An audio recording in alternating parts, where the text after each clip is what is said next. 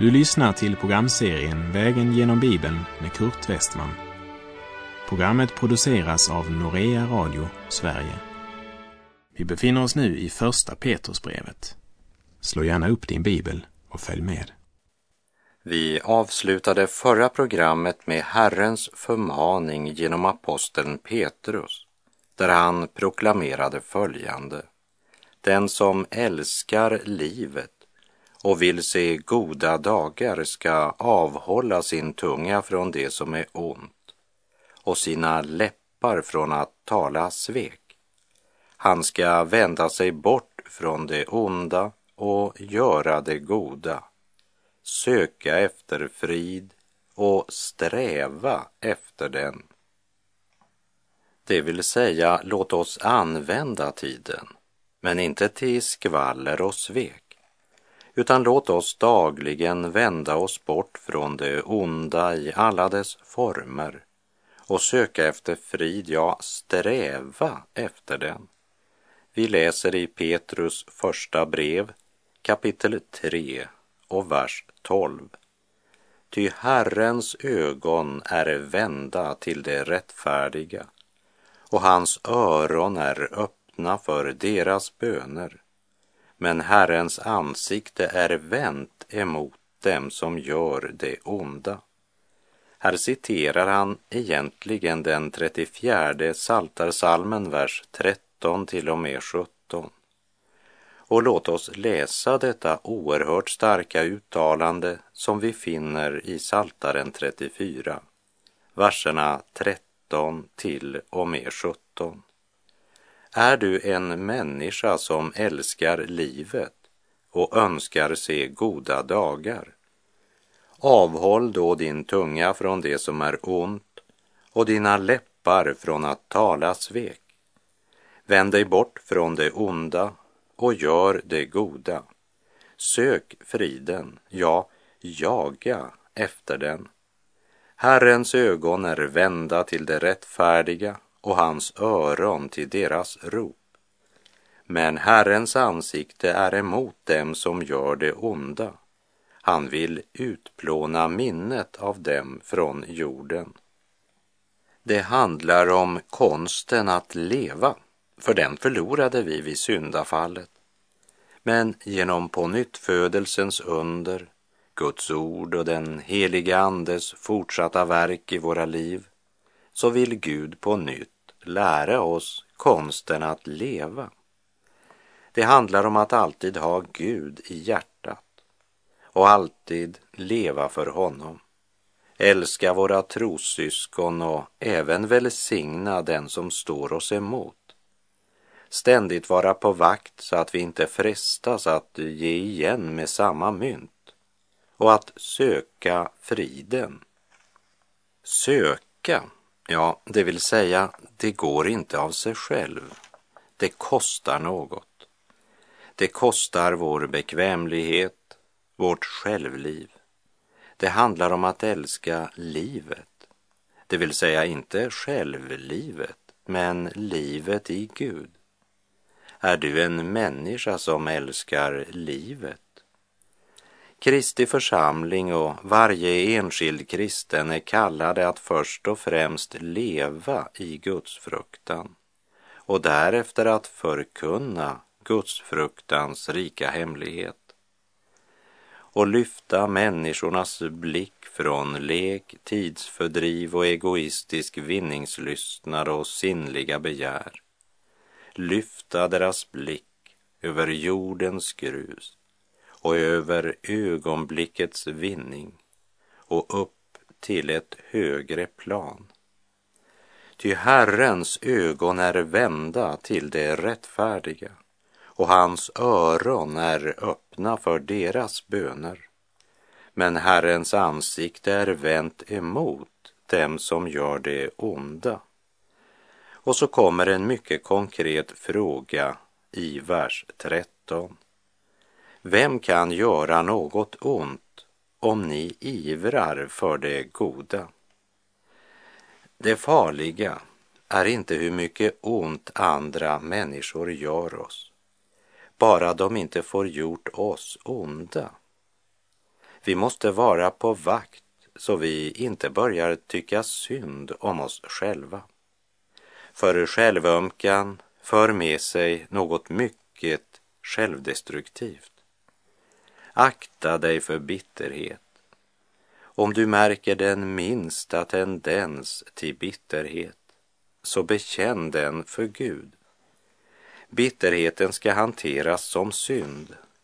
Om du ursäktar den, så växer den som en cancersvulst i ditt inre.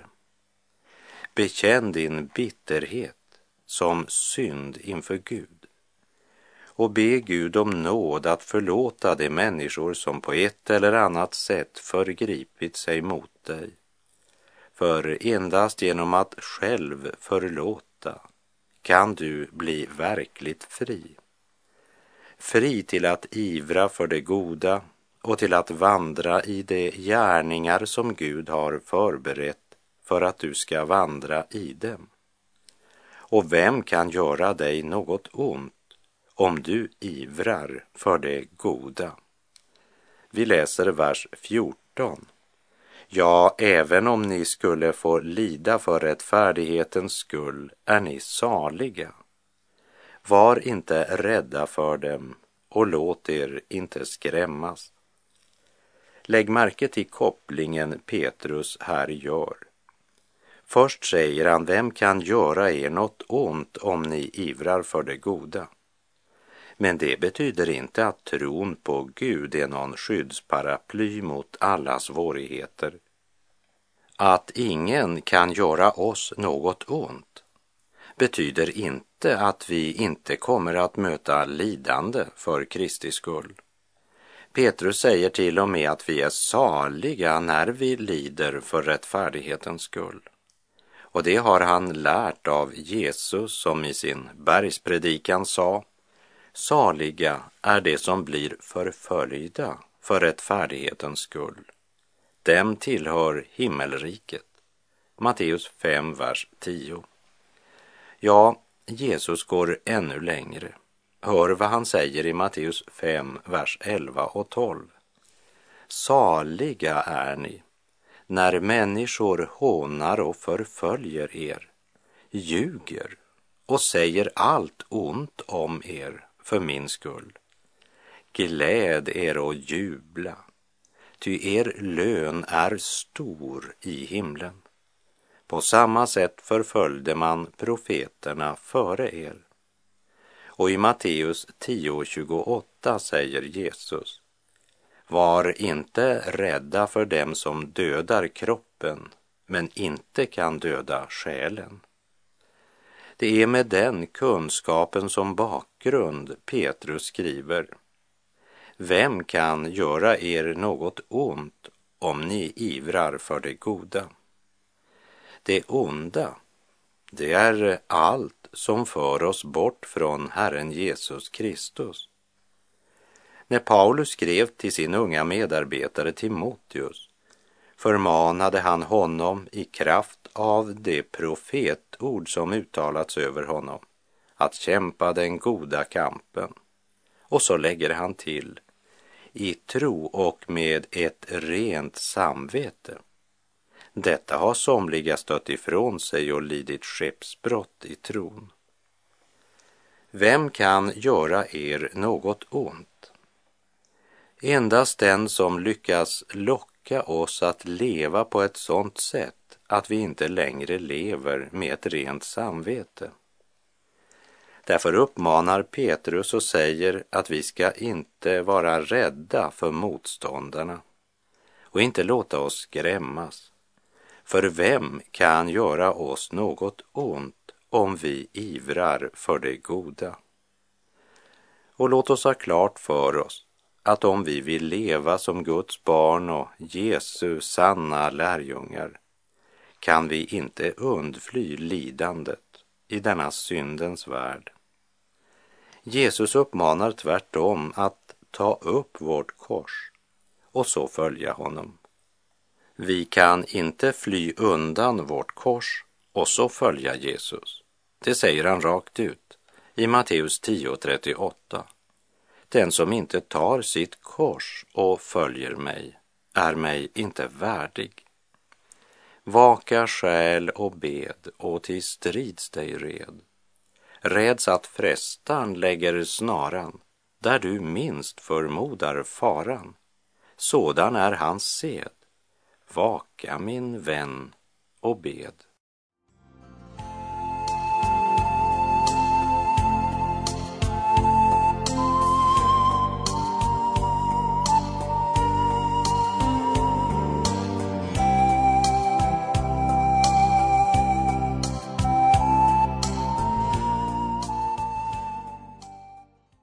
Petrus säger att eh, om de får lida för rättfärdighetens skull är de saliga. Därefter kommer följande uttalande. Var inte rädda för dem och låt er inte skrämmas. Att vara frälst och komma in i församlingsgemenskapen, det får aldrig bli någon växthustillvaro där vi onaturligt lever helt beskyddade från den värld till vilken Jesus kallat oss att proklamera evangeliets budskap. Därmed har jag inte sagt att en späd planta inte skulle ha livets rätt eller att det skulle vara fel att den första tiden bli vårdad och få växa till under trygga förhållanden. Men Församlingen får inte bli en så avgränsad miljö där vi alla är så samstämmiga att vi blir nästan bedövade av vår andliga välfärd och blir likgiltiga och sömniga. Det är viktigt för en planta att växa till och få ett starkt rotsystem. Men det är också viktigt att växten fortsätter genom att man utsätts för livets vindar och stormar och att stå där mitt i Guds stora skapelse och vittna för alla att Gud är god och veta varför vi placerats här. Nämligen för att alltid vara beredda att svara var och en som begär att vi förklarar det hopp vi äger. Vi läser Petrus första brev kapitel 3, vers 15. Herren Kristus ska ni hålla helig i era hjärtan. Var alltid beredda att svara var och en som begär att ni förklarar det hopp ni äger. Det är min bön att vi som Guds barn verkligen ska se vad Guds ord säger oss här i Petrus första brev kapitel 3, vers 15. För det första, att Kristus inte bara är någon man bekänner med sina läppar. Det handlar inte ens om att tillhöra en församling, men om att i vårt hjärta hålla Herren Kristus helig. Det vill säga oavbrutet leva i ordets ljus vilande i Kristi fullbordade frälsningsverk, i full visshet och med hoppet om evigt liv levande i våra hjärtan. Vi ska ha vår blick riktad på allt som är sant och värdigt, rätt och rent, allt som är värt att älska och uppskatta ja, allt som kallas dygd och förtjänar beröm. Allt sådant ska vi tänka på, skriver Paulus i Filipperbrevet 4.8. Det går alltså på personligheten, det som har med vår karaktär att göra, det inre livet, hjärteförhållandet, karaktären, vem jag är. Det handlar om att vara mera rädd för att mista hjärtat än ansiktet. Eller som Petrus uttrycker det, Herren Kristus ska ni hålla helig i era hjärtan. Och den som håller Herren Jesus Kristus helig i sitt hjärta blir ett salt och ett ljus mitt i den syndens värld där han är planterad och får därför inte förundra sig att man kräver att han ska förklara det hopp han bekänner sig äga. Var alltid beredda att svara var och en som begär att ni förklarar det hopp ni äger. Vi måste vara redo att bekänna sanningen och visa att vår tro och vårt hopp vilar på den fasta grund som är Jesu Kristi försoningsstöd för världens synder, hans segerrika uppståndelse och alla Guds nådelöften. Det innebär att vi bör ha kännedom om vad som står i Guds ord, både i gamla och nya testamentet. Det dagliga, personliga studiet av Guds ord är det grundläggande i trons liv. Guds ord och Andens uppenbarelse är kraftkällan. Klart och rakt på sak påminner aposteln Petrus oss. Var alltid beredda att svara var och en som begär att ni förklarar det hopp ni äger. Därför är det viktigt att känna Gud genom en daglig gemenskap med honom. Hur ska man kunna berätta något om någon man inte känner? Det handlar om något mera än andrahandsinformation.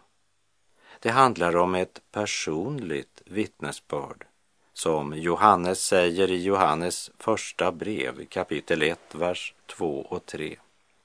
Ja, livet uppenbarades. Vi har sett det och vittnar om det och förkunnar för er det eviga livet som var hos Fadern och uppenbarades för oss. Det vi har sett och hört förkunnar vi för er, för att också ni ska ha gemenskap med oss. Och vår gemenskap är med Fadern och hans son Jesus Kristus.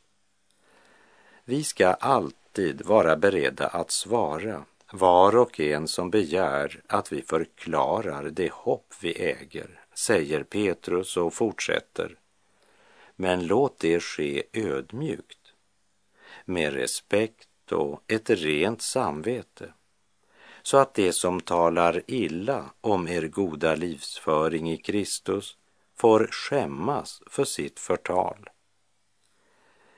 Jag kan vara oenig med en ogudaktig människas meningar och tankar och ändå visa honom respekt som människa. Jag bör ha en ödmjuk hållning i mötet med andra människor. Det betyder inte att mitt vittnesbörd inte ska vara klart och kryddat med salt. Men det betyder att jag är redo att lyssna till mina medmänniskor oberoende av deras bakgrund. Kristus föraktar inte någon människa. Han förlåter, helar, upprättar och förvandlar. Och han väntar sig att hans vittnen ska kunna redogöra för sin tro när någon kräver det. Samtidigt kan ett sant gudfruktigt liv och ett frimodigt vittnande leda till mycket motstånd och många svårigheter. Men Petrus säger att det är bättre att lida för goda gärningar, om det skulle vara Guds vilja, än att lida för onda gärningar, som det står i vers 17.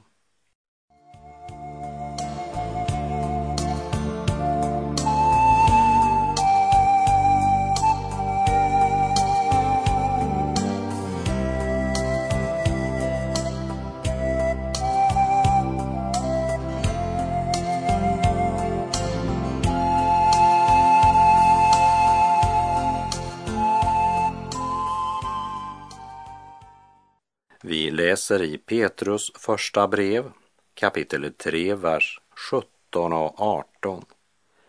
Ty det är bättre att lida för goda gärningar, om det skulle vara Guds vilja, än att lida för onda gärningar. Så led också Kristus en gång för våra synder. Rättfärdig led han i orättfärdiga ställe för att föra oss till Gud. Han blev dödad till köttet, men levande jord genom anden. Om vi får lida därför att vi lever gudfruktigt eller lida på grund av vårt vittnesbörd om Kristus så borde vi känna glädje över att få göra det. Men om vi lider därför att vi handlat orätt eller uppfört oss dåraktigt så behöver vi omvända oss till Herren och be om nåd att hålla Kristus helig i våra hjärtan. Vi ska inte vara rädda för det lidande som alla sanna Guds barn måste möta i denna värld. Och om vi måste lida på grund av våra goda gärningar så ska vi komma ihåg att så led också Kristus en gång för våra synder. Det är viktigt för oss att komma ihåg att Jesus Kristus blev människa, kött och blod som du och jag och att det var som människa han led korsdöden för våra synder och att det var den helige Ande som reste honom upp från död och grav. Paulus önskade att de troende i Efesus skulle upptäcka detta. Det är hans bön att deras hjärtan ska upplysas, säger han. Vi läser Efeserbrevet 1, vers 18 till 20. Jag ber att era hjärtan ska upplysas så att ni förstår vilket hopp han har kallat er till och hur rikt på härlighet hans arv är bland de heliga och hur oerhört stor hans makt är i oss som tror därför att hans väldiga kraft är verksam. Med denna kraft verkade han i Kristus när han uppväckte honom från de döda och satte honom på sin högra sida i himlen. Den uppståndelsekraft med vilken Gud uppväckte Kristus är verksam i våra liv, vi som tillhör Jesus. Det säger Guds ord. Så led också Kristus en gång för våra synder. Rättfärdig led han i orättfärdiga ställe för att föra oss till Gud. Han blev dödad till köttet, men levande jord genom anden. Kristus blev till sin jordiska, mänskliga natur dödad då han på korset verkligen uppgav andan och hjärtat slutade att slå. Men ur dödens mörker fördes han ut med en förhärligad uppståndelsekropp till ett himmelskt liv. Men den uppståndne Kristus lever inte bara som en ande utan med en härlighetskropp som hör evigheten, härligheten till. När Emmauslärjungarna berättade för de elva samt de andra lärjungarna att Jesus hade uppenbarat sig för dem och berättade vad som hade hänt på vägen och hur Jesus blev igenkänd av dem när han bröt brödet, så står det i Lukas 24, verserna 36 till och med 40. Medan de talade om detta stod Jesus själv mitt ibland dem och sade Frid vare med er.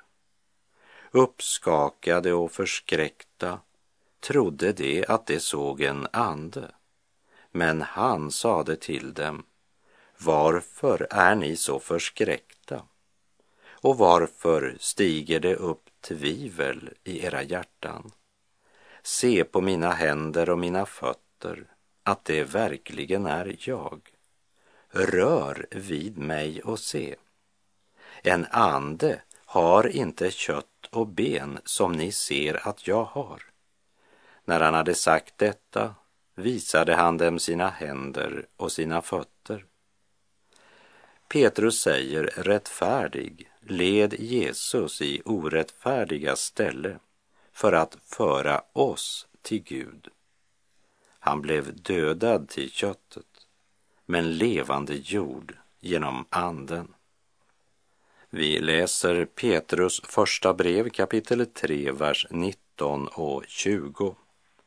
I anden gick han bort och utropade ett budskap för andarna i fängelset, för dem som den gången var olydiga när Gud tåligt väntade under Noas dagar medan arken byggdes.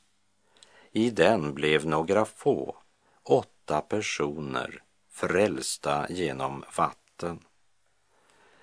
Några svåra verser som tolkats högst olika av teologer genom århundraden. Och det enda jag vill du ska lägga märke till i det som sägs i dessa två verser det är det sägs inget om vad som blev resultatet av detta att Kristus utropade sitt budskap. Därför ska vi inte heller spekulera över det. Den domsflod som kostade otrons barn livet, samma flod blev den kraft som bar räddningens ark. Är det inte egentligen ett underligt uttryck att de blev frälsta genom vatten? Var det inte arken som blev deras räddning? Jo visst, men det var vattnet som drog skiljelinjen mellan tron och otron. Det var vattnet som avslöjade vem som trodde. Och vi läser Petrus första brev 3, vers 21 och 22. Efter denna förebild frälsar dopet nu också er. Det innebär inte att kroppen renas från smuts, utan är ett rent samvetes bekännelse till Gud genom Jesu Kristi uppståndelse. Han som har stigit upp till himlen och sitter på Guds högra sida sedan änglar, furstar och makter har blivit lagda under honom. Efter denna förebild frälsar dopet nu också er. Vilket dop är det Petrus här talar om? Det är inte dopet i vatten, men i den helige Ande. Det är genom Guds ande du blir en lem på Kristi kropp. I Apostlagärningarna 1.5 som är ett direkt citat av Jesus säger han Ty Johannes döpte med vatten men ni skall om några dagar bli döpta i den helige Ande. Petrus talar om ett dop som är ett rent samvetes bekännelse. Och med det så är vår tid ute för den här gången. Herren välsigne dig och bevare dig. Herren låte sitt ansikte lysa över dig och vare dig nådig. Herren vände sitt ansikte till dig och give dig frid. I Faderns, Sonens och den helige Andes namn. Gud är god.